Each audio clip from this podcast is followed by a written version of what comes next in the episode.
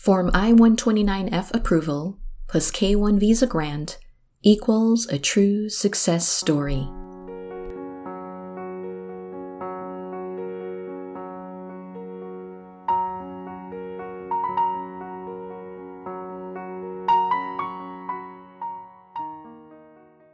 A prior F1 student consulted me after the U.S. consulate used INA 214B to twice deny her request for a visa renewal.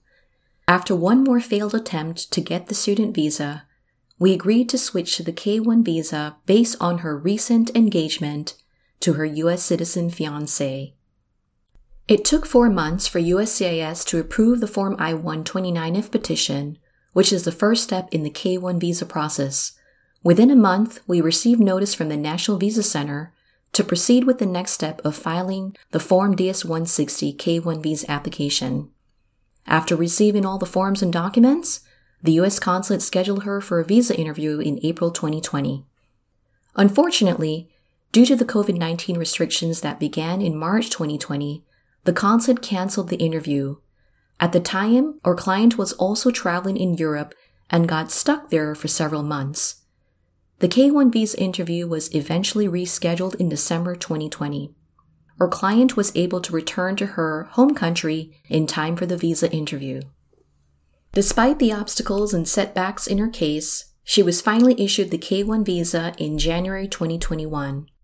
She has six months to enter the US on the K1 visa before it expires.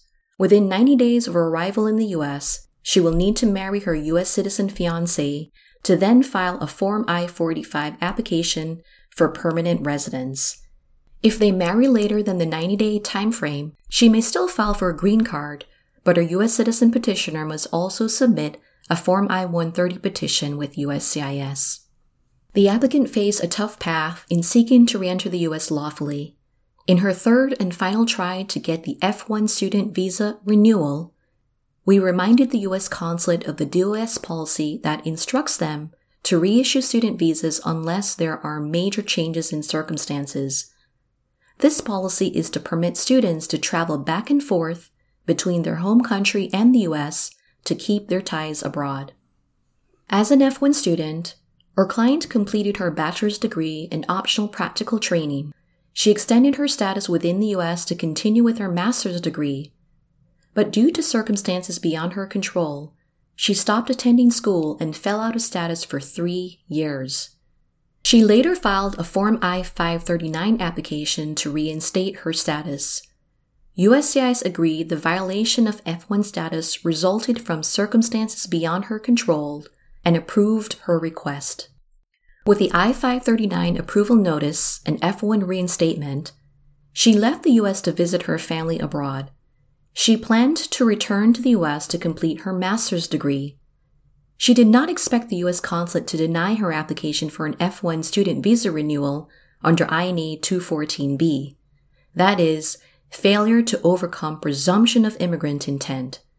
She assumed the I 539 approval would automatically lead to an F1 visa renewal.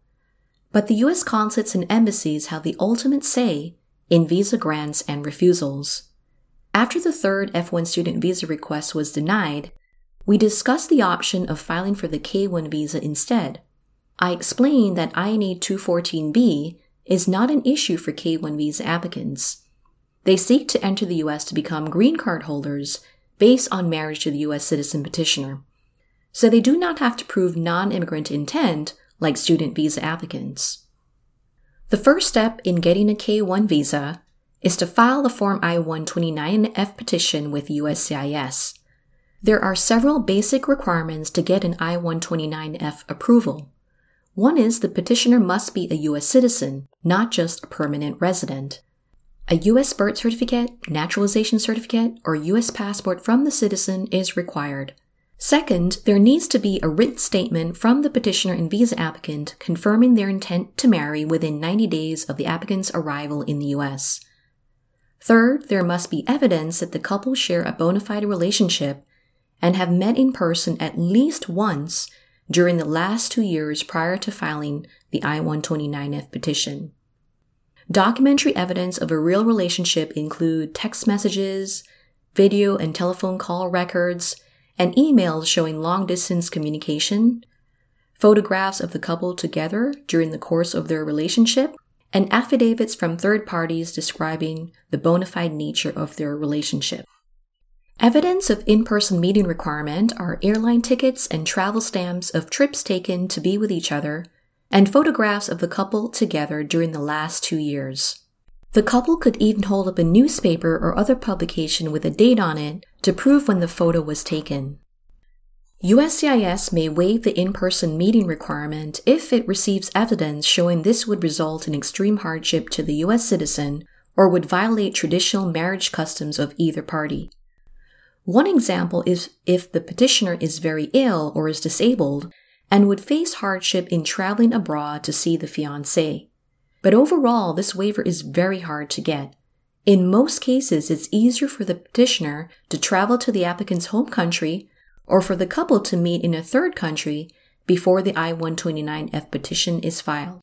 There are additional requirements related to the International Marriage Broker Regulation Act, IMBRA. This requires the petitioner to disclose on the Form I 129F petition whether he met his fiancée through an international marriage broker. This is a business that charges fees for dating, matrimonial, or matchmaking services for U.S. citizens and foreign national clients. The Adam Walsh Act also prevents the approval of a Form I 129F petition if the U.S. citizen has been convicted of a specified offense against a minor. Unless he proves he would pose no threat to the applicant, this is a big hurdle to clear. Luckily, these obstacles did not apply in this case. At the time we filed the I 129F petition, the U.S. citizen had traveled two months earlier to the applicant's home country to visit and officially propose to her. They had first met in the U.S. through mutual friends while the applicant was a student. The petitioner had no criminal record that created problems under the Adam Walsh Act. After approving the Form I 129F petition, USCIS transferred the case to the National Visa Center. Unlike with a marriage based immigrant visa application, the NVC does very little in the K1 process. It just assigns a case number, notifies the petitioner of the case receipt, and transfers it to the U.S. consulate for further processing. Although the NVC or U.S. consulate may provide K1 visa application instructions, these can usually be found on the consulate's website. If you do not hear from the NVC within 30 to 60 days of the I 129F approval, you may normally submit a status inquiry to them. The approval of the Form I-129F petition is valid for four months. The applicant is supposed to apply for and receive the K-1 visa within that time frame. But when there are circumstances beyond her control, and she and the U.S. citizen petitioner continue to be engaged and have the intent to marry, USCIS or the U.S. consulate may revalidate the petition.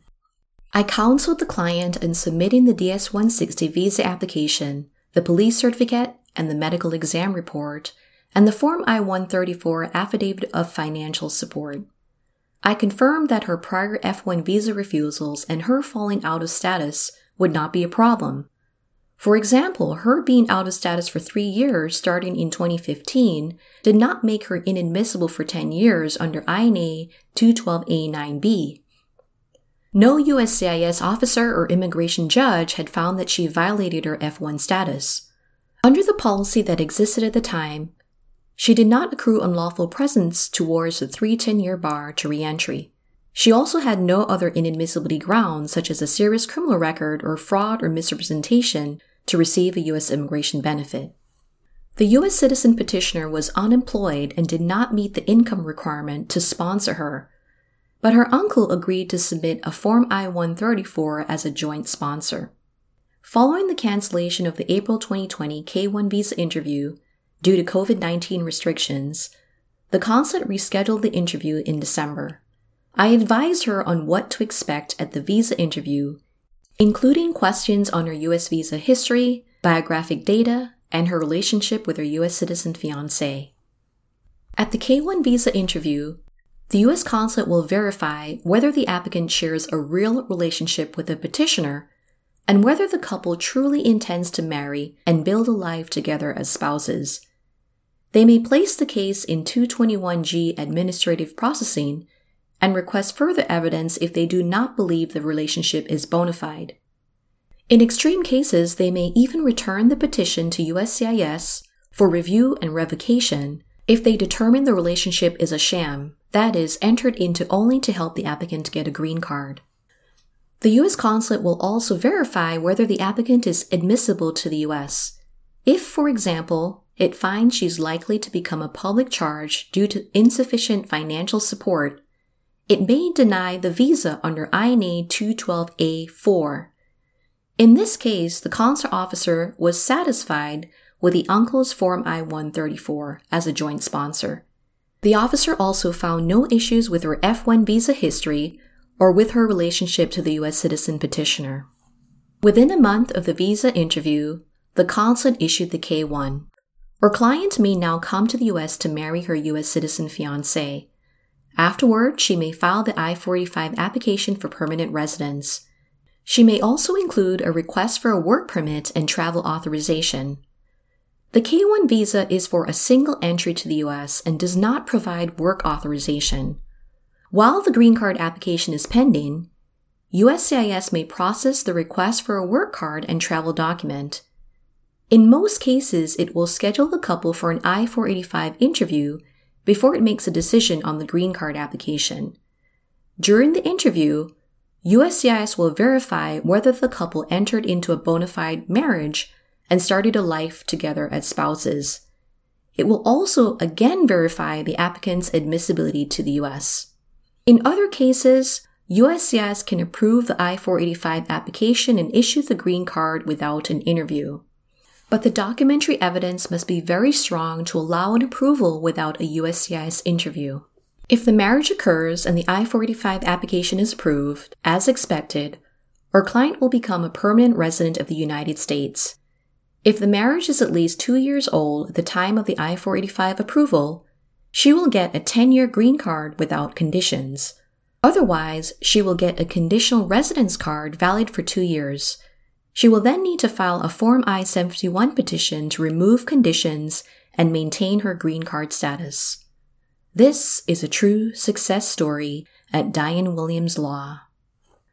Do not consider it as legal advice. Each case is different, even cases that seem similar can have different outcomes.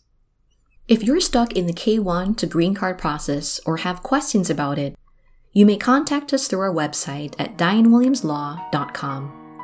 I can help you in a consultation or by representing you in your case from start to finish. Thank you for joining me. Stay tuned for more on the Legal Immigrant Podcast.